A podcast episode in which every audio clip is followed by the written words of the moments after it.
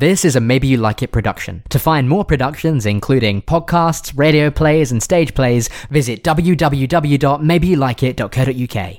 Maybe you like it, maybe you don't. Uh, this is just something I worked up. Uh, I'll do it for you. Maybe you like it, maybe you don't.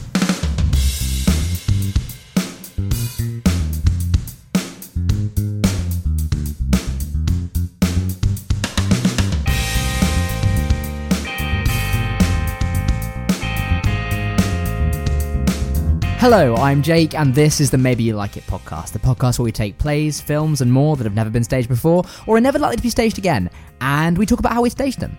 As always, I'm joined by Caleb, Hello. and this week, on our third Spooktoberfest episode, we are joined by. We're calling him a wandering artist today. It's Will Foxton. Hello. Hi! Oh my gosh, thank you so much for having me. You literally, I mean, you do have an idea of how long I've wanted to be on this podcast because I've kept nagging you about it, but I'm so grateful to be here. We well, to give context, way way back when the first lockdown started, and we still had a term left at university. Jake and I were convinced we would be back at university before the end of our degrees and recording with Will in person. So we were like, "Oh, no worries. Like, we'll just leave it for now, and we'll record with you in person at some point." And then obviously. You know, the pandemic has gone on and on and on. So we never did it. But finally, we have you, Will, with us on the podcast. And now he's in Spain. Yeah, well, this is a this is a very remote recording. Yes. because Will's in Spain. Uh, so yeah, it's it's it's Spooktoberfest. Uh, this is the third episode. You've already heard two, um, during which you'll have heard no reference other than Keller's lovely message up top to Spooktoberfest because we recorded them before we decided to do Spooktoberfest. Um, but we've been looking at some. I mean, we did quite a lot of horror movies last last season, if you will. Yes. Um, anyway, but but we've we've done a, a, a horror a horror quad quadruple quad, quadru, uh, Quadrilogy? I have nothing to say here. It's, It is. The, it's, Horror. the, it's the spookiest Yes. time of the year. We're recording. It this is, it on, is, it is indeed. it- on the eighth of October. It is. it- It's as spooky as it gets. It's only going to get spookier, actually. But hold on. now those those two things can't they can't both be true, Kayla. But look. Okay. Let's. what is what is Will? What does Spooktoberfest mean to you?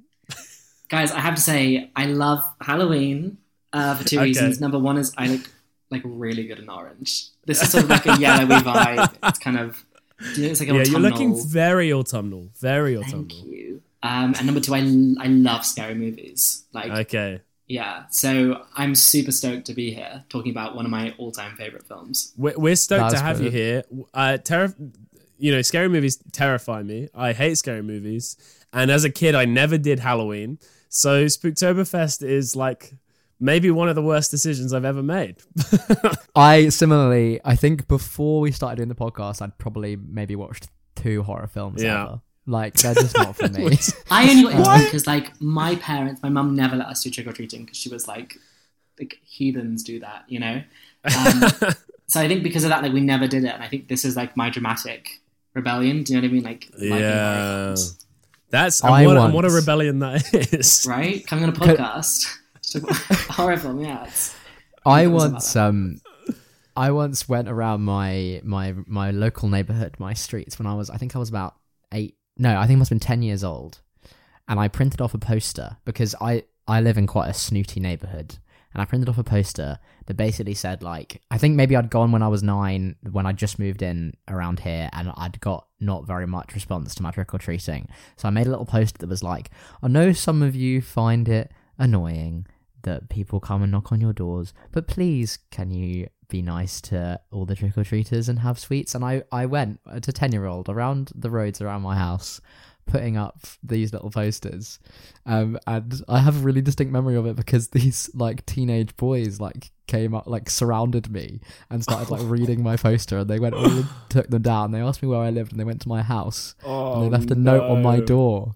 They left like a note on my door that was like, I can't, oh, I think my mum had left a note on my door because she, I hadn't been back. I'd, I'd been too long away, so she'd left a note on the door being like, "I've gone out looking for you. Wait here if you come back." And they left a note on the door that said, "Okay, mum." But it wasn't me. that's How Oh, spooky man. is that? I was gonna That's so neat. at the beginning of that story, I was gonna call you a big loser, but then you told all the bit about being bullied by teenagers, and now But you know, you but you know why? You know why I was bullied by teenagers because I was a big loser.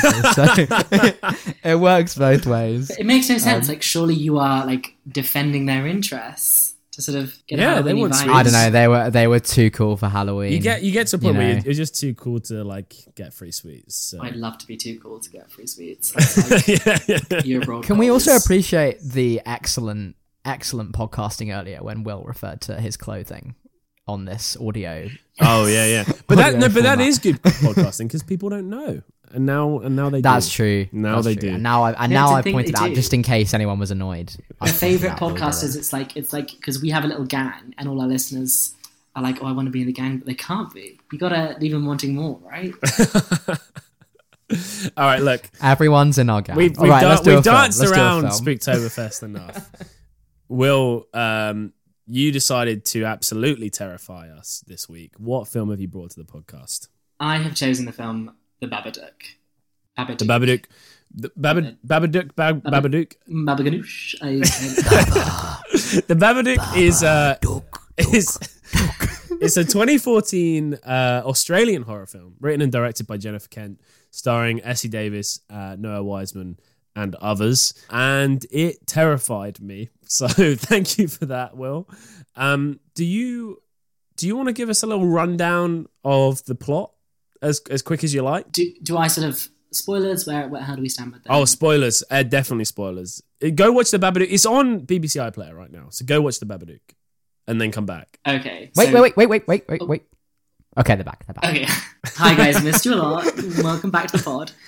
So the vibe of the Bab- Babadook is this. It starts with this sort of like cool, dreamy sequence montagey thing uh, where the main character Amelia is like reliving um, a very stressful and traumatic event. She was on the way to the hospital to give birth um, when there was a car crash and her husband, who was driving her there, died. Then seven years later, she is dealing with a very like unruly, very difficult child who likes to build weapons and keeps referring to this creature that's going to come. And he's always says to his mother, like, "I'll protect you when it comes to to kill you." And basically, because of this behavior, he's having trouble at school. He doesn't really have any friends, etc., etc. One night, um, a very creepy pop-up picture book appears in their house, and it's called uh, Mr. Babadook, and it is basically uh, Amelia starts to read it to Samuel, her child, and it's getting very creepy, very spooky. And the book says stuff like, uh, "Every time you deny me, I'll get stronger, and then eventually you'll see me and you'll wish you were dead." Blah blah blah. Um, She, I think, she sort of burns the book, she rips it up, but it, the book keeps coming back, and um, she's convinced. She starts to receive sort of strange phone calls, and she's convinced that the Babadook is well. Samuel is convinced that the Babadook, Babadook is stalking her at first. Amelia isn't uh, so keen, isn't so sure rather, and um, eventually gets sort of undeniable. And it gets the whole sort of showdown is the Babadook possesses Amelia, and um, she ends up killing their dog, which is a really traumatic scene for me to watch. Um, and uh, then she's about to kill kill them. I'm really getting into this, aren't I? So, I'm No, no, it's good, it's you good. Can tell. She's uh, about to kill uh, Samuel, but then Samuel manages to like by touching her and by like showing her love or whatever, she managed to like expel the spirit of the Babadook. Mm. And at the end, the Babadook like shows her shows her the like in, you know images of her husband getting killed again. She confronts the Babadook and she tells it to get out of her house. And it's basically, I think it's some might say, not to be an English student about this, but it's sort of her recognizing and finally dealing with the trauma and grief that has um, affected her for all these years. And she manages to sort of overpower the Babadook. And the final scene, which um, I think is absolutely brilliant, is it's her celebrating Samuel's birthday. They have a much better relationship now. He sort of seems to be less troubled by everything. And she goes downstairs to her cellar, and the Babadook is there. And he sort of tries to overpower her, but she is able to subdue him. She offers him a bowl full of earthworms, and he sort of is content with that. And he goes back into the shadows. And Amelia goes back upstairs and hugs Samuel, and that's sort of the end of the film. Yeah, thank you. That's a perfect summary and and very brief, which is nice. It's yeah, I think because the film is it doesn't really hide this. It's about grief, right? Like the Babadook is a is a physical manifestation of Amelia's grief about her husband's death and and that ending I guess is this idea that you can expel this like all-consuming grief, but you never really lose that grief. And we see in that scene when she goes down that she's still terrified by the Babadook, even even though she can control him. She's still terrified by him. But that, well, I mean, I'm sure we'll get into it when we get to staging it. But like that, that's part of it is that grief remains with you, but you and, and it can still terrify you, but it, it is also something that you can learn to control and manage. Well, it's a beautiful film, and the ending is is beautiful, but it is also terrifying. When I was googling this film after, uh, well, just before I watched it, actually, the like most asked question is like, "Is Babadook the scariest film?" that was just like one of the Google. Oh, Google. and and it like is one of the scariest films for sure. It's very very scary, and it uses what it has. It's a very like low budget film. It uses what it has very very effectively, um, and and and it, and it's good at that. But I also hate scary movies, as I've already said. So I was terrified all the way through. What I find so interesting about like having only really just started to watch horror films, and you might completely disagree with me, therefore, is uh, it almost feels like I completely agree. That's definitely what the themes of this movie are. But then, like, there's a whole load of other movies that have completely different themes that can sort of still be boiled down in the same way to things go bump bump, lady go scream scream. Yeah, You know, like, But, uh, no, but I- find I that think really that- interesting. I think that is true, and I think, but I think it's the same of any genre of film. When a film leans into genre, as in like when it when it pushes to be as much like the genre that it that it is emulating, and it, and it uses the tropes that it has, it, it it's about using those tropes to push a certain theme. So like, there's so many westerns. Uh, about different things, but they, they're all about different themes, but they all have the same kind of thing, right? Like, you know, shootouts and all this stuff. And it's the same with sci-fi. Like sci-fi will have like your spaceships and your, you know, funky aliens and stuff, but they'll be dealing with different themes. And it's exactly the same with horror. When you lean into the genre of horror, you are going to be engaging with the same tropes, but you're going to be aiming at different themes. I mean, The Invisible Man that we did earlier, you know, on the podcast, sort of what what, was that like eight months ago? That film is about Uh, abusive relationships, and and thematically, that's what it's dealing with. But it's using exactly the same tropes, and at, you know, it's using some of the same physical effects as well. And so I think it's about these, you know, films like this. It very intelligently use these well-worn tropes, but in ways that deal with themes that we don't necessarily see all the time. Hmm. Also, related to this whole bump bump Bump, bump. scream scream. She does go scream scream, but then she also goes kill kill. You know, kill dog, kill child.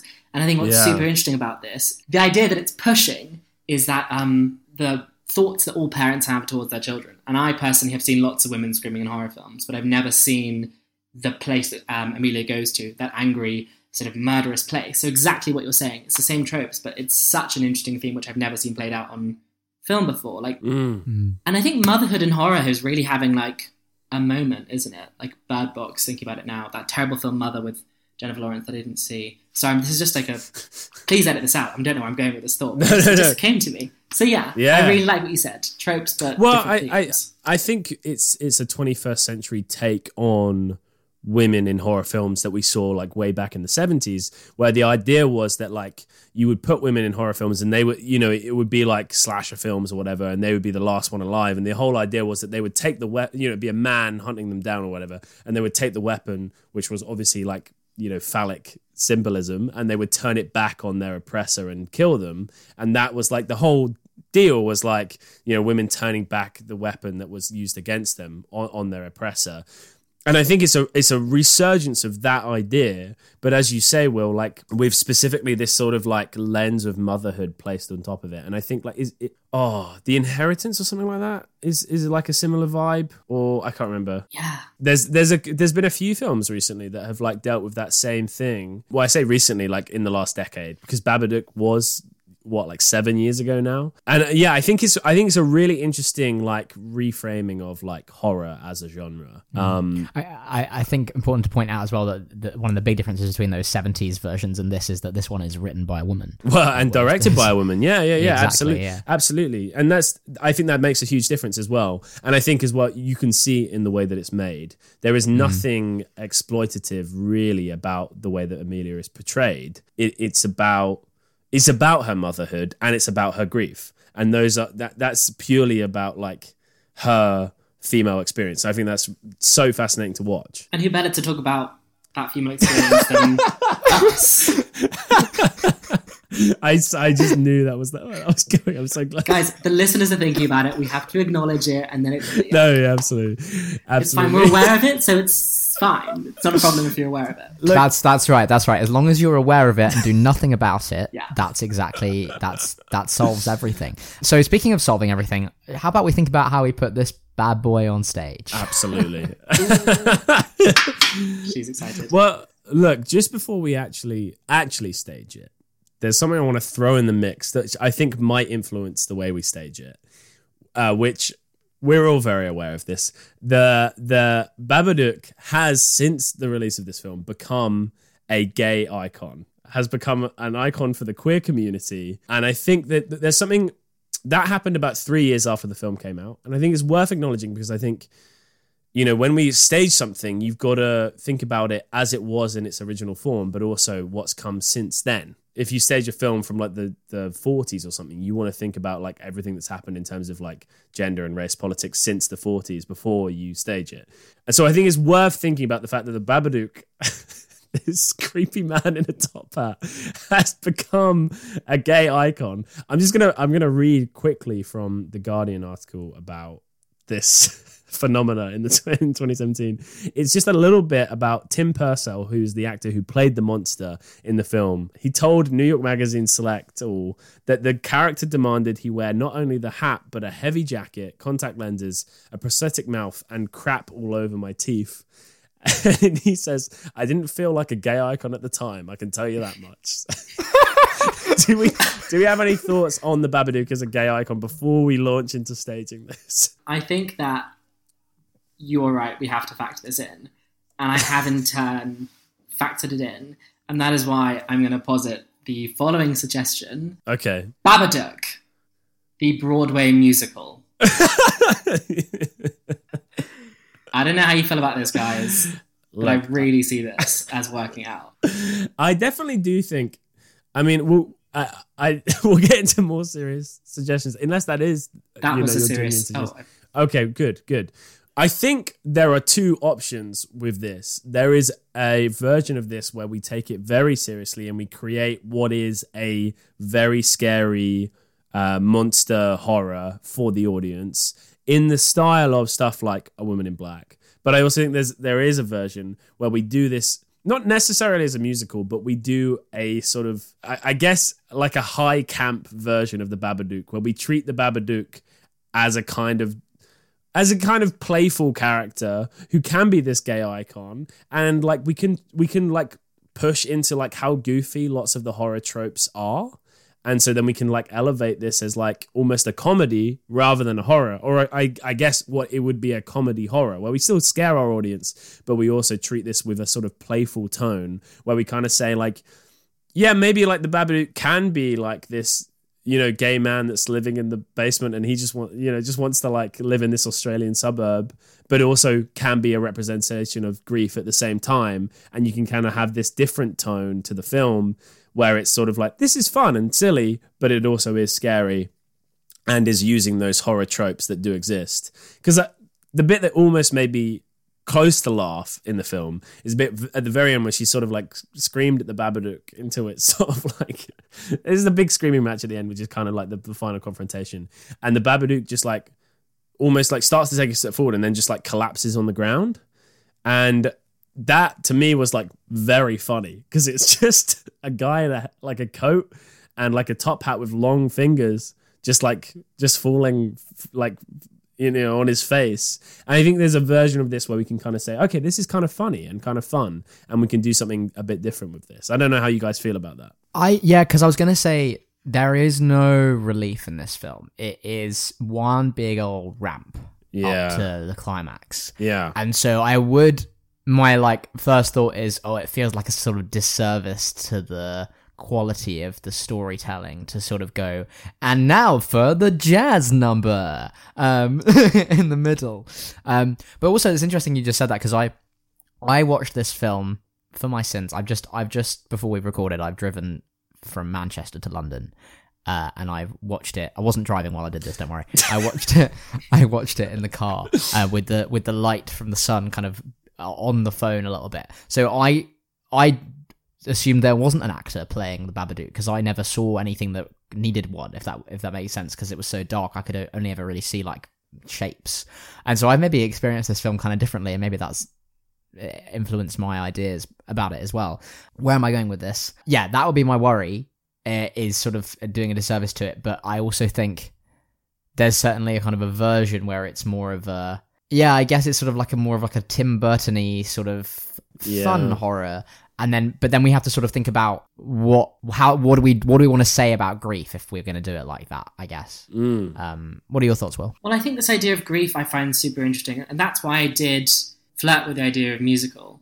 Not as not the musical that we sort of know of, like high kicks and and jazz hands and leotards and whatnot, but like rather a musical, perhaps like Amelie, that uses song, a play that uses song, is how I should phrase it. Because I think the thing about grief, which is so interesting, is there are parts of this film where words fail um, Amelia and where it's just these sort of guttural moans. And the thing about the principle of musical theatre is that you sing when words fail you and you dance Mm. when song fails you. So that's why intrinsically, also, what's another thing which is really interesting is that have you noticed that there is song in, I think at least there is sort of the whispers which almost take on like a song like quality when the Babadook is near or whatever. So I just think that I think that it might just be interesting to play around with the use of song and music in the show. I also love the idea of, I mean, you guys have seen, do you remember the sort of the really creepy TV montages when the Babadook keeps like poking his head out and stuff?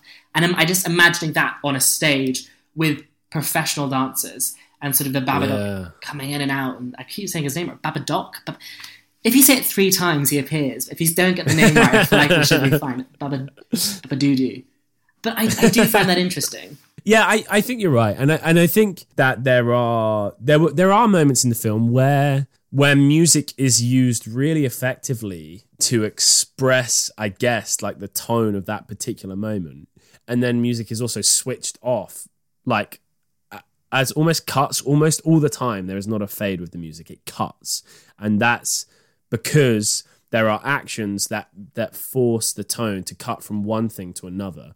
So that can be, you know, burning uh, the Babadook book, or you know, it, it going from nighttime to daytime. Like these moments where, like, we've got like music playing, and the score is awesome because it kind of does this thing where it takes like a traditional horror score, and then it sort of like adds a beat underneath, and I, I love that. So I think there are. I think there are moments where where music is already being used within the film, and I think that it's not much of a push to just say, "What if that was a song rather than just a piece of music?" And what if you still do those hard cuts where it's like we we we're you know emotions build and we push into song, and then it cuts back into like reality that we see around us. So I kind of yeah I agree. A play with songs to me makes a lot of sense for this, and I think could be a really exciting way of of also like turning what is a 90 minute film into like more like a two hour stage production as well Mm, I really All like that. killer, no filler. Am I right, ladies? yeah. Well, no, I think I, I think that the thing that worries me about it, and I think what you're saying sort of solves this, is is it's, it's that sort of idea of like exposition through like I'm feeling this emotion, as you say, Will, so I'm gonna sing about it. Um, and I almost feel like the sort of magic of or slash the kind of point of the movie is uh, she can't express herself, so the monster does it for her, if that makes sense, or not doesn't does it for her, but but or it forces it out of her in this in in the form of screams and moans. so you- And you're so- saying all the songs are sung by the babadook with that weird voice modulator on Not necessarily, no, not Someone called my agent. um, not necessarily, not necessarily that, but but but that I think I don't think like we can have Amelia having an "I Want" song. I know you've said it's not this kind of that kind of like show show tunes musical, but I almost think like rather than a play with songs, more like just like a very strong immersive musical element. Like by by musical, I mean the like score music that maybe doesn't necessarily have lyrics, or if it does, it only has a few, or uh, just just because I think sort of the, the core of this film is that like every character finds it so hard to express themselves, and I, I like you know Sam is possibly autistically coded. uh, Difficult to tell, and and like this sort of idea that like characters in the film, apart from like one, apart from like the really posh people who can just say whatever they like because they know it doesn't matter, like find it hard to express themselves and find it hard to communicate. And I feel like we should keep that. So I suppose maybe there's a potential here then for music to be a strong element, but potentially with the music rather than lyrics, we have movement as the thing that expresses those emotions. Will, Will, you're making sort of yeah. I really agreeing. like that idea.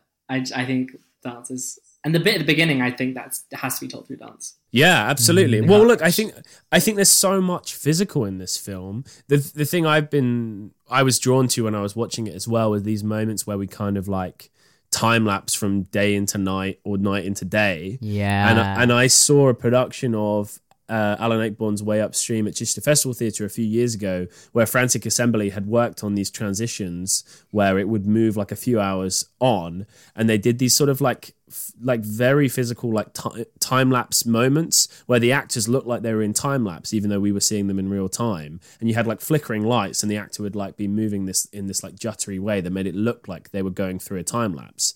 And I mean, if we could work on something like that, where we have like we have these physical moments where it's either like music and dance and it feels like expression, but also these physical moments that feel like more real and, and like a bit odd. I think that you could create a piece where we make the most of what this script is and what this story is, but we also we introduce this new element of like pushing music to the forefront and, pu- and pushing movement to the forefront in every element of the show. love it. I love that. Yeah, for sure. If I think that's a good way in, um, but where where do we want to put this? What kind of stage? If, if you don't mind, um, I might push my my thoughts first because they they you guys might go that's not what I saw at all just because I saw the films in a sort of weird lighting conditions. The kind of impression I got was this sort of I was really drawn to this sort of storybook basis for it where it again it's that trope of like the character comes out of the book and comes to life sort of thing but sort of backwards because it's the character that brings the book Hmm. To them and and that it gets edited and whatever. And, and then the fact that this the kind of pop-up book style and the sort of cartooniness of it and then when it, it when we see it for real or when i saw it for real how i saw it was sort of a shape that took its most definite form when it was like flat 2d up against a wall. And then it has this sort of flying pop out thing but this idea that it's sort of flat most of the time and that can but that can kind of pop out and that it's sort of based around this sort of children's book and this i and this sort of idea of maybe fairy tale and you know the, the, the, the one you can't get rid of the babadook this sort of thing that it's like it's a thing that other people have experienced in a sort of i don't know beetlejuice nanny mcphee sort of way. All this is coming to what i have in my head is this sort of if, if we went to a kind of large scale version of this but even actually uh this could probably work on any scale a sort of storybook set, like a kind of a large on its spine book that opens up, and then that surface being used as a projection screen. Mm. And then when we read from the book and when we see the monster in various scenarios, it's actually projected onto that sort of story surface and we kind of form so we don't have to kind of bring in a house and a school and a and whatever we sort of form the world within the sort of storybook and maybe then we can play with having you know various things pop out of it and whatever but as a sort of basis um yeah that was sort of my style idea but you might guys might go that's not what i saw at all so i'm interested to hear That's not what I saw at all. I find that really Cool. interesting because I think there's an opportunity for minimalism there. And I think as well, there's an opportunity to make this a two hander from that as well with just the mum and son. And and like these other characters can be almost like not even played by actors. They can be almost like sort of like either through sound or through visuals, they can be added in after. But I think what's interesting about that as well is you can make this storybook be a pop out book where we can give it like physical texture, where it's not just a flat screen, and then project onto this physical texture. Um, and you can use like maybe some kind of like geometric shapes that can become other things when you project onto them. So there, yeah, definitely I can see. That's not what I saw. I don't think I don't really know what I saw, but uh, yeah, I think that's a really interesting idea. I, I like the idea, but I will say that something I really enjoyed about the film was this sort of stark contrast between the sort of like soul crushing realism of the school, of the police station, of all of that, versus the sort of magical fantasy stuff of the Babadook. And I do like the two-hander thing, and I think I like that more than what I'm about to say, but I've started the sentence now, so let's see where it goes. I think that having other actors in and having some some form of scene change really sort of hammers that kind of the contrast between those two worlds. That said, yours is cooler, so well, here's a thought. What if you can have a large space behind the book? Bear with me. And when we go into realist spaces, we have the page like turn to reveal a realist space. And then when we go back into the house, the page turns back into the book. And so the, the house is constructed through projection and is this kind of fantastical place. But then the real spaces are happening behind the book. Because we only ever really go to a real space once per day. So you could definitely construct the plot so that between each real space you go back to the house. And so you can turn you can turn this page like physically and that will reveal the the you know the police station or the or the school or the birthday party or whatever and and so then you can introduce more actors than just the two but they only ever exist in a space outside of the book maybe there's something there I think that's a very good idea. I think call the. Tonys and tell them to reserve one for each of us, baby, because we're gonna be stars. God.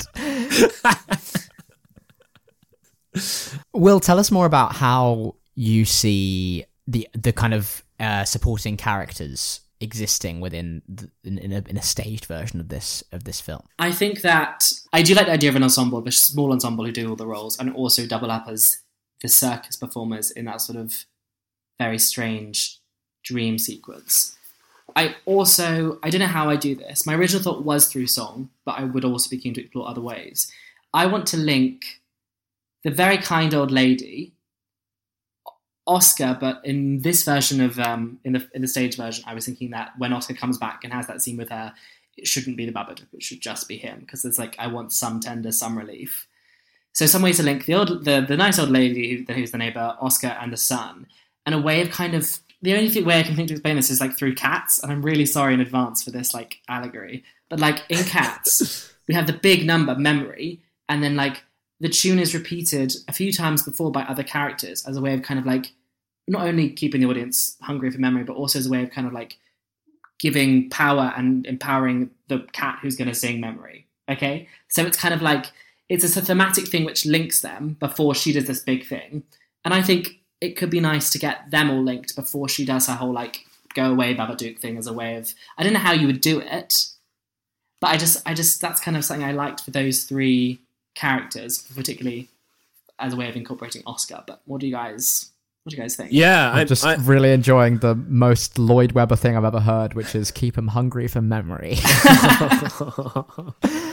I, Um, I sorry. think no, I but I, I think there is a way of doing that with music and with movement without necessarily having them sing the same tune. Well, we can we can bring back musical themes, but we can also bring back themes through movement, different mot- physical motifs um, that that each of them uses, whether that be like something as small as a gesture or something bigger that is more sort of beyond realism. I think there is definitely a link between those three characters because those, I mean, bar Oscar, maybe that's kind of an interesting one, but like th- certainly the old lady who lives next door, Mrs. Roach, and uh, Samuel, they are they are linked by that. They are the ones who show Amelia affection, and and that's why they're the you know two characters that are with her in that final scene. I think that's really interesting. I and I I hadn't made that link already, but I, like I think you're absolutely right. So I think maybe yeah, there is a there is a way of linking them musically. And I think through that, I mean, if we're thinking about that, I think there's a way of linking lots of these characters through music and through movement, but also, as you say, with having a small ensemble through being played by the same person as well. So I'm imagining a cast of only about six, really, and you have the mother and son, and then you have an ensemble of four who kind of jump between these different roles. And I think that that could offer us parallels as well. And I think as well, if at some point all of that four ensemble, apart from maybe the, the lady that plays Mrs. Roach, if they all play the Babadook at some time as well, um, like physically in the space, I think there's something there as well of linking the out- external pressure that she feels to the internal grief that the Babadook represents as well. Do you think that Samuel should be a child? That's a good question. Are you are you gunning for the role? I'm going for all the roles. It's a one man play, baby. Will Foxton is Babadook. Is is is oh yeah. It's just it's a one man play, which is just the Babadook comes on. yeah from the And it's like from the perspective of the it's Babadook. like it's like let me tell you about this time I was haunting this lady. she ended up feeding me worms. it's just it's Will Foxton for an hour on a we're, we're talking a tiny fringe stage just going baba baba duk duk duk What about like I? Because I'm saying watching this film, like there is Yeah. definitely scope for like a Wicked esque Baba Babadook origin story. Do you know what I mean? Like this woman is effectively gaslighting him into making him think that he doesn't exist. Okay, yeah yeah you know, Uh, untold story. knock thrice for knock thrice for Baba, an origin story. okay Baba Duke Duke Duke push pineapple shake the tree. That's oh my word oh my um, word where where were we? I, I, th- I mean, I think we've got that vague idea of the set. I think we, we've talked a little bit about what an ensemble offers us and what music offers us. Are there any thoughts on specific physical effects that we'd like to bring over from the film or specific moments and set pieces in the film that we'd like to represent on stage? I mean, certainly the stuff where the Babadook is in- invisible and dragging Samuel around, like that's a really, I think that could be a really exciting and very scary thing to present on stage. Yeah. uh, Is it one of those ones we talked about in the Invisible Man? The sort of like we string them up and we pull them around and all this kind of stuff. But it is actually this one where it's more of a sort of theatre stylized, uh, sort of the ensemble holds him up sort of deal. What do we think between in that sort of sense? I quite like the idea of um because in the same way that would mirror if we have the ensemble as part of the sort of the sequence of her in the car crash and sort of being I like the idea of just her just being pushed and being pulled by the people in her life, but likewise him later being pushed and pulled and whatever by the Babadook. You know, there's some Mm. sort of imagery and whatever there. So I quite like the idea, and I think it's I think that harnesses are a bit no offense to you know the cast of Wicked, but I think harnesses are a bit you know trite. Is that a word? that is a word, and it's been perfectly used. Yeah, you executed that amazingly. Well, it- is this idea with with Wicked is that it's sort of it, it, it's sort of the first musical to do what it did, and that means that now looking back on it 25 years later, it, it feels like it's not doing anything interesting because everything that followed it was sort of copying it in some way. well, I think as Um, well, like wires can be magical when used correctly. They can also be funny. I don't know if you can convincingly make them that scary as uh, like as scary as they are in the film if that makes sense because there's obviously been some like digital like removal afterwards Mm. I I wonder how well you would you would achieve that. But like you say, if you use symbolically the movement of the actors, I think you can achieve the atmosphere that, that's required to make those moments feel as scary as they should be. I realize, Will, you asked me whether um, whether the son should be a young boy or not, and we never answered that. Let's return to it. What are your thoughts, Will? I don't know. I mean, I, I I do think that um, I can't remember the name of the boy in the film, but he does it absolutely brilliantly. I do think that that is probably the exception to the rule when it comes to child actors. Like, never work with children or animals, as the saying goes. Oh, and we should do the dog afterwards. There's also a dog. That's I was going to bring that up. It's a dog. The question is like, if he's played by a boy, then you kind of need. Um, I feel like you probably need uh, that the girl, his cousin, to be played by a child as well. Maybe otherwise that feels a bit strange. The thing is, is that is that the the whole idea of this grief is that it's tied to his birthday and the fact that she and uh and the fact that his dad died driving her to the hospital to have him and that it was seven years ago and that she hasn't she has not been able to let it go in that seven years if we then say here her son is i don't know 21 i think that's just a whole different kettle of fish at I, that point I do think you can push older without. uh, uh, You can you can push a bit older and get an actor with a very young playing age. So, for example, there are many eighteen year olds that have a playing age of about thirteen or fourteen. So, I think if you could push that far, you could probably get a decent actor and just bring it like a few years ahead. Yeah, I mean, look, I don't really like this idea that like I know people will say don't work with the children, don't with animals, but that's more of a For logistical me, thing. I think you can always honest, find a for me, decent it's, actor. it's it's less about a good actor actually, and it is a logistical thing, and it's also about emotional turmoil. Doing a film like this, there are lots of tricks you can use to make it not as flipping terrifying as it really is for the child actor. To Mm. ask a child actor to go out on stage and be terrified with the audience every single night, I think is a is a tall order, really. Yeah. And I think actually, I, my preference would be an uh, like a using an adult simply because I think this is a very taxing performance to give. And I was actually going to make a point of saying like, you know, is there something as well of doing like an A and B cast because it's a taxing performance as well for the the actor that plays Amelia as well. This is Absolutely. a tough thing to do, like to scream in that way and to like behave like you're going to murder your son and like to go through all that every single night. I think is is a, is a tall order to ask of anyone, let alone a child. And that's why I, w- I would be tempted to try and like play it a little bit older, but like and then get an actor that is an adult. I think for the screams, I think you'd you'd probably develop the sound design in such a way in which like only like one scream a night had to actually be performed and the rest are sort of pre-recorded and, and mimed because of the, you know the way they kind of if it's sort of they don't really come from her mouth they sort of radiate out of her i think i think you could kind of do that Yeah. quite Well, I, I guess for me as well, like it's the it's the internal emotional challenge of it, right? absolutely, like doing something Yeah. like that. And do we want like like a self-satisfied ten-year-old being like, "Oh, I just got nominated for a Tony"? Do you know what I mean? Like, how would that make us Well- feel as individuals and artists? Not great.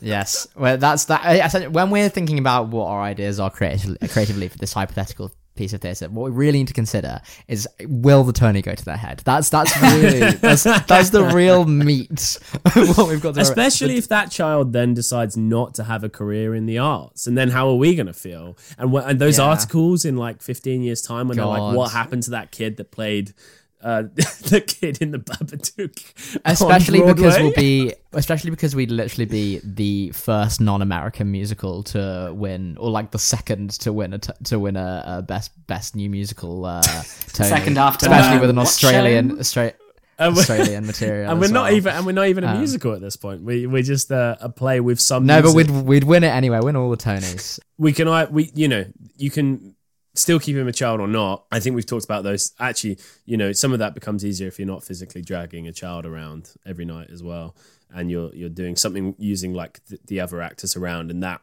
definitely makes that whole situation, I guess, well, one safer, but two also just like a little easier to to to work out in terms of that. Are there are there other like sort of horror moments or like or like particularly filmic moments that like you could represent on stage in a different way? I mean, I think about like her dropping down into the bed, and that happens a couple of times. The thing that's quite filmic about a lot of the effects is they're very small. Yeah. So Yeah. you've got the glass in the soup and the cockroaches coming out the wall. Oh, and, I hate that bugs. man. Um, the little photos uh, and the sort of little knocks and things like there's there's a lot of small things, and so it's a sort of question of do you keep them? Do you replace them with sort of bigger effects? Oh, okay. For cockroach, hear me out. What about we have we have okay. Have you ever seen a musical Cats? I'm I'm talking people dressed out as cockroaches. They've run into the audience. They climb on everyone, doing little cockroach shits. I don't know what cockroaches do. It's bigger. it's definitely bigger, and that is what we were thinking. it's and there's a big cockroach kick line. Okay, okay. So sorry. So what we're doing is it's it's the Babadook, but it's a it's a one man play in which Will plays the Babadook, walks on stage wearing that costume, and then sings "Memory" for two hours non-stop on a loop, um, and then right at the end, a cockroach costumed extra person comes on and sort of slaps him a little bit, Look, and then that's the end. it is it is Spooktoberfest, and that is a cursed version of this production. Guys, all I'm saying is, if, if Diana the musical made this Broadway, then why can't? I did see a horrible little uh, portmanteau in this uh, Guardian article about uh, the Babadook as a gay icon, describing the the the conversation around it as Baba discourse. that doesn't even no.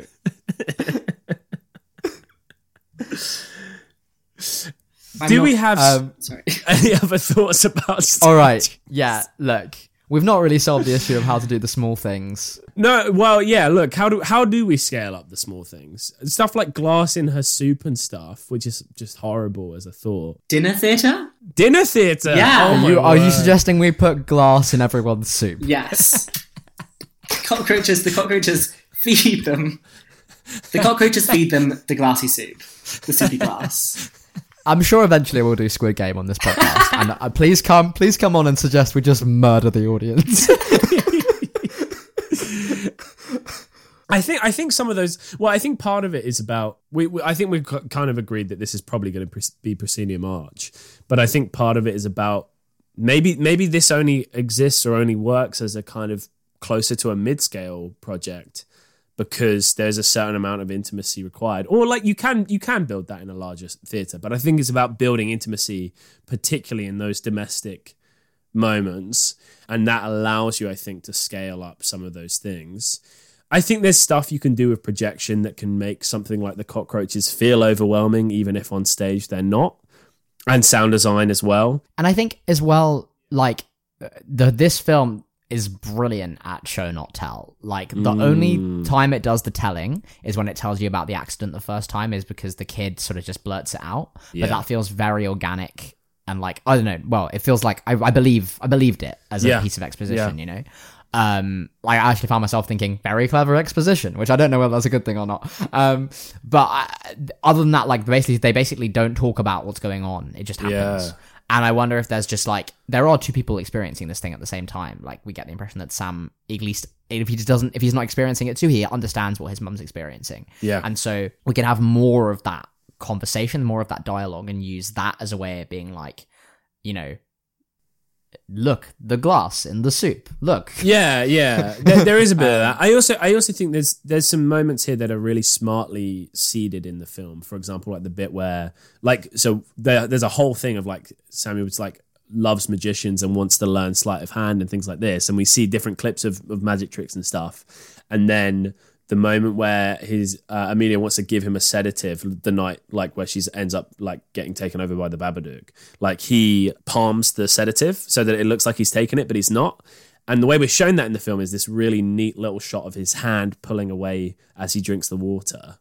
Um, and it's sort of like a blink and you'll miss it moment in the film. So I think in the theater it kind of doesn't matter if that if that doesn't get seen just as long as like because that's the reason he's uh, able to stay awake and like not get murdered, right? Like that's the whole thing.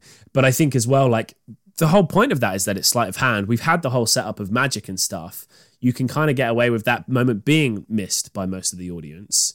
Um, and that's okay because it, it- it's part of what you know of what the film is, and it's and it's so organically like placed in there. And so I think there are lots of moments like that where there's like really clever seeding of what's going to happen next. And in the film, it seeds it so that when when we get the payoff, we're like, that's great payoff. But in a theater, you don't necessarily need to have seen the gun to then understand why it's being fired. If that makes sense. If I can. Yeah, or, or, or even you can have just like a moment afterwards where he puts it down. So we may not have seen the sleight of hand, but we sort of have a beat afterwards where we slow down and watch and we understand what's happened in a different way. Yes. Um, I, that that has reminded me though that even though he doesn't take the pills, um, when she starts really experiencing the Babadook, he stops talking about it. I don't know if you've noticed. No, that. there's a, there's a flip. It's a, it's around the Yeah. 47 minute mark, so about the halfway point, where it's the moment where we get the like one big jump scare of the film, where the Mm. Babadook like comes to her in a dream, right, and it like freaks her out. That that's the flip, and that's the moment where he stops caring about the Babadook and she starts caring about the Babadook, yeah. which is really interesting. I don't really know exactly what that's getting at, whether that's about how she's experiencing grief or I don't know, but I yeah, I found that really fascinating. I do think that should be our interval if we are going to have an interval. Like he had to lead him on a high, and I think the first Babadook appearance, and he shouldn't be seen before then. Oh, that's sorry. That was when I initially thought of it as a because it changes in how we do it. If we have it the ensemble doing it, then obviously there'll be parts throughout. But if if it is a puppet or a costume or one actor in particular, then I think that's where it should come. Maybe. But I think I well we we we will have throughout the first act we will have met the ensemble as different characters, it might be quite neat if in that first moment we see the Babadook, it's all four of them puppeting this one huge thing. And that's our interval break. And so then when we come back, we we then start to see less and less of real people in the real world and more and more of the Babadook. That's the moment when the ensemble then are switching that role. So I think that I think that does work even with an ensemble playing the Babadook. And I think it can be this really neat moment where the tone shifts, the relationship between mother and son shifts, and then also that like sort of meta theatrical relationship between the ensemble and the and the the sort of central characters shifts as well. In that they're no longer playing supporting characters; they're now playing the Babadook, which is like the central, I guess, villain of the piece. As I said before, it's it feels like such a ramp. If Yeah. that makes sense, like a ramp we're going up towards a climax. That I feel like an interval. I don't want one. You don't like can. intervals, or maybe you do. No, no, I do. No, you- I that's do. It's Caleb do that doesn't like. like intervals. You d- I, I, I- don't, I I, don't don't- mind an interval if it's well used. I I, I think it's Yeah. for me it's it's about do you make the most of a structure of a piece when you use an interval? Lots lots lots of films and lots of plays, uh, particularly like well structured two act plays, like two act plays that know what one act and two acts looks like that like aren't like forcing a, a like halfway through a second and third.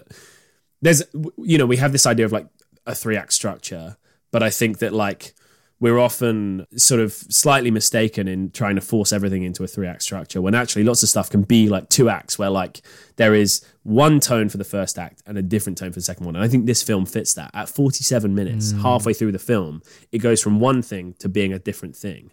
And there isn't really three act structure there. And I also think we, we forget about the five act structure as well and things ending after the th- after the third act and then you have a fourth and fifth act. And that's a good way of splitting things up. Yeah, well, there's a very obvious denouement in in this. Well, there, there is definitely, but I so and so I think uh, my point being though, I think when there is a clear break in tone, it doesn't matter if the action constantly ramps up through an hour and a half. Hmm. There is a change that we we can have happen during a time when the audience aren't sat in the auditorium. It doesn't have to. I think it could play through. I definitely think it could play through. But I think if we're using movement more, we're using music more. I don't. I don't see that as an issue because after she wakes up from that moment, we do get another day before we go into night again. So we do have an opportunity to ramp things up again. But I do think what is clear from that moment is there is this clear break between she's unconvinced and the Babadook doesn't exist to she is convinced the Babadook does exist. And suddenly Samuel's in a different position and, and the power dynamic has changed entirely. I think that I think there's an opportunity there to put a, a break in for the audience. For sure. It also gets us around this problem of that I was about to bring up. The where I think I think this is the main time it happens. I think it happens a couple of other times, sort of, where we can kind of read one way or the other, where something's happening and then she'll wake up in front of the TV. Yeah. And that's quite difficult to do on stage. Uh, and actually, there is this whole like TV effect. But I guess if we've got projection, then I guess we, that's that's how we do that. I also like the idea of they say with a good musical, like the first act is happy go lucky and the second act is everything goes to shit. And I do like the idea of like the first act really being being uh, based in in sort of the realism part of it. So without maybe with the picture book, you know, not in a, as a prominent position, and that sort of taking it over for the second act, or maybe not second act, but for the second half of the piece, that becoming all consuming, Yeah. which means you might have to cut a few daytime scenes, but so be it. That, but I think that's fine because I think what you do get is you get the um, the social services people turn up at the house, and then you have like Mrs. Roach at the house in that second half. So I think there's a way of like making that second half framed entirely around the house, and maybe there's some kind of set change or something we could do in that interval that then like makes the picture book, yeah, like you said, the absolute prominent part of the set, and and it, it becomes completely framed around that setting for the the second half of the show. Mrs. Roach bit's really interesting as well because because she's there, but unlike the other bits, it's not like so when the inspectors come, it's sort of uh, it's sort of like we are back to realism fully. But when she's there, it's like she's kind of the odd one out. She's invading. She is like the sort of the other tone of the film is like trying to invade what is what is already this this nightmare sequence, and she's out of place. It doesn't really work. So I do think that's quite really interesting. Like I don't know how you would do it. Maybe sort of lighting her differently off stage or whatever, and just Mm. that sort of what's this called? Like a collision, Yeah. Juxtaposition. like a juxtaposition. I think no, and that moment, yeah, that's kind of the the kind of scariest moments of the film in a way because it's the moment where the supernatural enemy has become entirely human, like it's expressed entirely through Amelia, and so we're fearful for Samuel, but we're also fearful for Mrs. Roach because the the horror of the film is a human horror at that point. And so, the, although the supernatural element only really plagues, well, only it plagues Amelia and Samuel, at that point, you kind of think anything could happen. And so, I think there's there's definitely a, it's important to make a point of that moment, and a point of that moment when Mrs. Roach is is kind of almost yeah trying to enter the house, trying to invade that space that has become the Babadooks, as a moment where it's like, oh, this could break out into the world beyond this fantasy that's in front of us. So maybe yeah, there's definitely something we could do with lighting there or something to kind of express that as well. Dog. Dog is yeah, I was going to say that we kind of we're approaching We're this there, final piece of the puzzle. I think. Thing is, you you can't you know you can't kill a new dog every night, right? I mean, that would be crazy, right? But like maybe Maybe we should. That's really sick. I think I mean my big issue with that is you've got to like you've got to train that many dogs for however long this run's going to be. so true. And the worst thing is, you know for a fact there will be one pushy stage mom who'd be like, "Yes, I know this is a real human boy, but listen to how good he barks," because she's like so desperate for her child to get on that stage. Oh gosh, Oh what, would you, what would you do with the corpses? And I think What wouldn't you do with the corpses? that's true. It is Halloween. I think Just the, pop them around. Oh, this is horrible. Um, the we are staunchly against anim- unnecessary animal violence on the. What? What do you mean Jurassic unnecessary? I'm against animal violence. Why have you put that caveat on it? But however, killing a dog every night for this show is necessary. So I do. I think with the dog, where we have this Babadook that can be like people and puppetry and different things, and we're using movement, could we use a good puppet dog? I've seen some good puppet dogs before. Could we do a puppet dog? Especially if we if we tie like a specific actor to puppeteering that dog, and then maybe after the dog's killed, we don't see that actor again. Maybe there's something we could do there. I'm just thinking it's uh, there, there's definitely a possibility. I'm also, but although I, I don't know how that crosses the line between this idea that like the puppet is the magical thing and the dog's real. But the dog only exists in the house. I think for me, it's more about place. That's true. Yeah, fair enough. Because I was going to suggest because there's I recently saw um Mischief Theatre's Groan Ups, Mm. and they have a they have multiple dying hamsters in in it. Um, they get there's they get killed in various ways, and they kill multiple hamsters every they kill night. every night. And there's a there's a character who's a pet shop owner, and he goes out and gets new ones uh, in the play, and he comes back and he kills them in lots of funny ways. Um, they have these like little pulleys that go from one from one flat to the other flat, and they literally pull a little teddy through the thing really quickly. And I'm just thinking this what this dog mostly does is run up to things, bark at them, and then run somewhere else.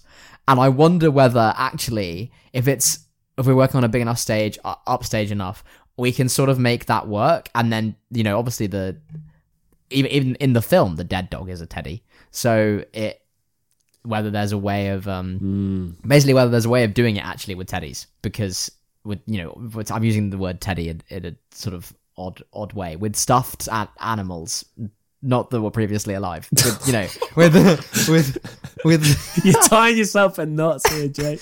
with with with you know the things you know the ones Yeah. the ones that aren't the real ones I. That's a good point. I think there is a that is a way around it, and I think you could go in either direction. I think it would be about maybe testing what you can get out of a puppet first, and then Yeah. Uh, but then if it does look to well to count because to counter myself what mischief we're going for is not like believe us here I was gonna say if we if we're doing be a, hamster If we're doing You our know, like it's- high camp musical, then maybe like doing a kind of like rag that's just dragged across the stage could work as a good joke. But yeah, I wonder. Could go either way though. because I, quite like the idea of, and this takes us back to the picture book thing. Because I think I want that. I think that what if it's a real dog? Okay, but then hear me out.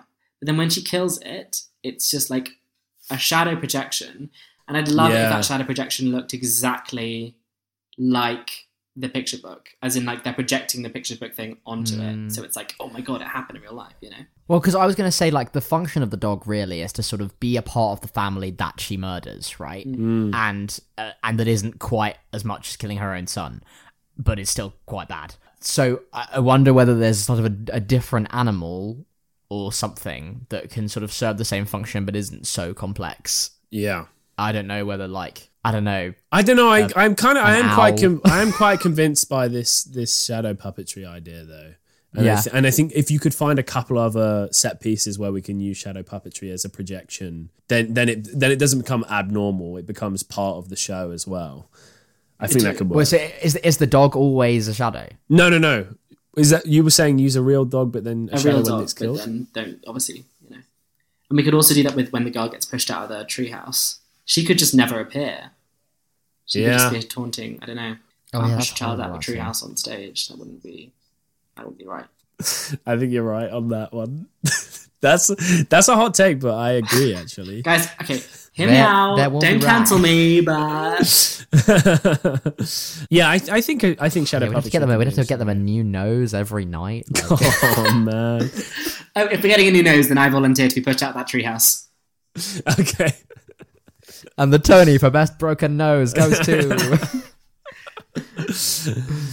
uh, right. What do you want to do for the picture book?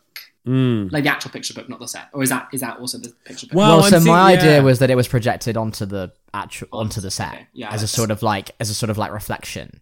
If we're using this sort of picture book set I Um, I agree. while they're going through it. No, yeah, like I think that, and I think it gives us an opportunity to introduce like this specific art style to the audience because I think. I, I think like the particular art style they use for that picture book is particularly creepy and very well like execu- executed in the film. So to introduce that in a way that would work on stage as well would be good. Good. Okay. Good. I think we've done it. Yeah, done it. I think we've I think we've Bubba done it. come on, I love it. come on. God. Guys, I'm really proud. Will, Um Will, was there anything else you wanted to? Any other thoughts you had about it? Maybe just like my parting thought can be like, guys, maybe uh, the real Babadook with the friends we made along the way. You know? That's how I feel about this podcast. And in a, and in a way, that is what the end of the film is. She does form a relationship resembling friendship with the Babadook. Yeah. Well, because you guys you guys feed all your friends bowls of worms, right? Honey, I'm doing it right yeah, now. that's I'm uh, Every time I see you, Caleb, I feed you a bowl of worms. Yeah. Juicy Um, worms, please. In lieu of pay. Uh, Um, oh yeah. uh, I t- well, my, I've already my lawyers have filed a letter to you, and and I will see you in court in due course, Jake. But yeah, But I just uh, every time they call me, I, I just get my voice message, and my voice message says, "I'm probably in the garden looking at Ma- Mama, is that what the Uh, Babadook does? Guys, in the Smash It sequel, I would like to play the role of the worm, please.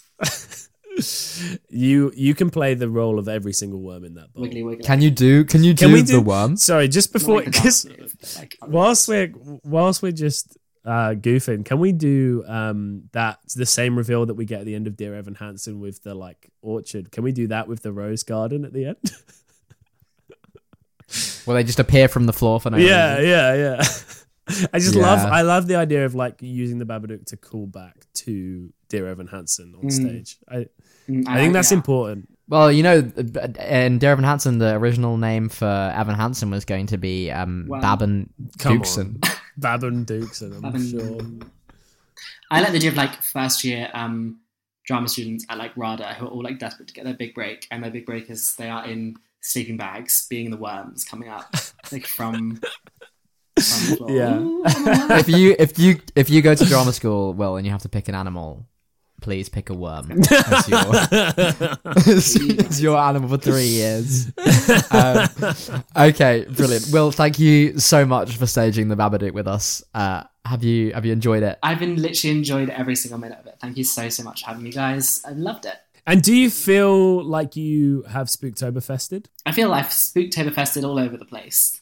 Okay, well, I Yeah. regret That's asking that. disgusting, William. Um, I was going I was going to ask whether you whether having talked about how you'd stage it, Would you if you if you got the chance? I think so. Yeah, why not? I feel like what we really, what Oxford really needs now is like a ground hitting piece about grief from from me, William Foxton. Do you know what I mean? Like I think that's what that's what they need now. Me playing every role. I, That's what the, that's what the people need. Yeah. That's what the, yeah, that's what they want. yeah. Dead dogs and um, Diana. Well, um,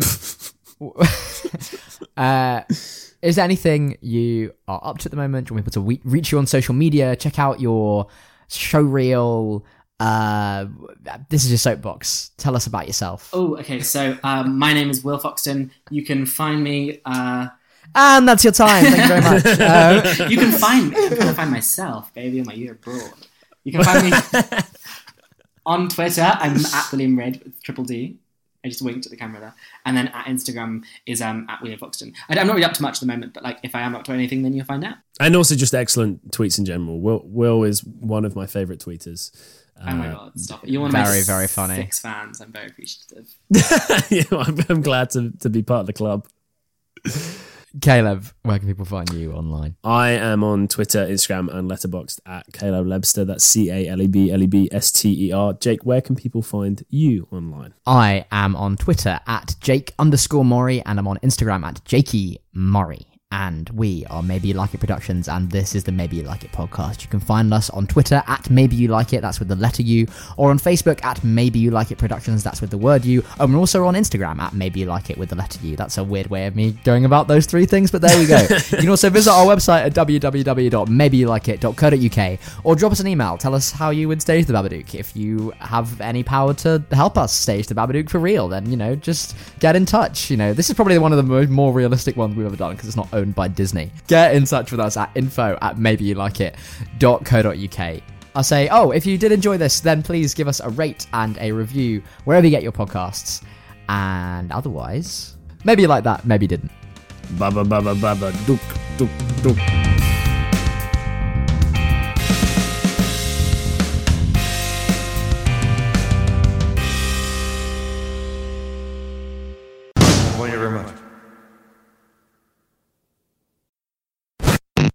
That was a Maybe You Like It production.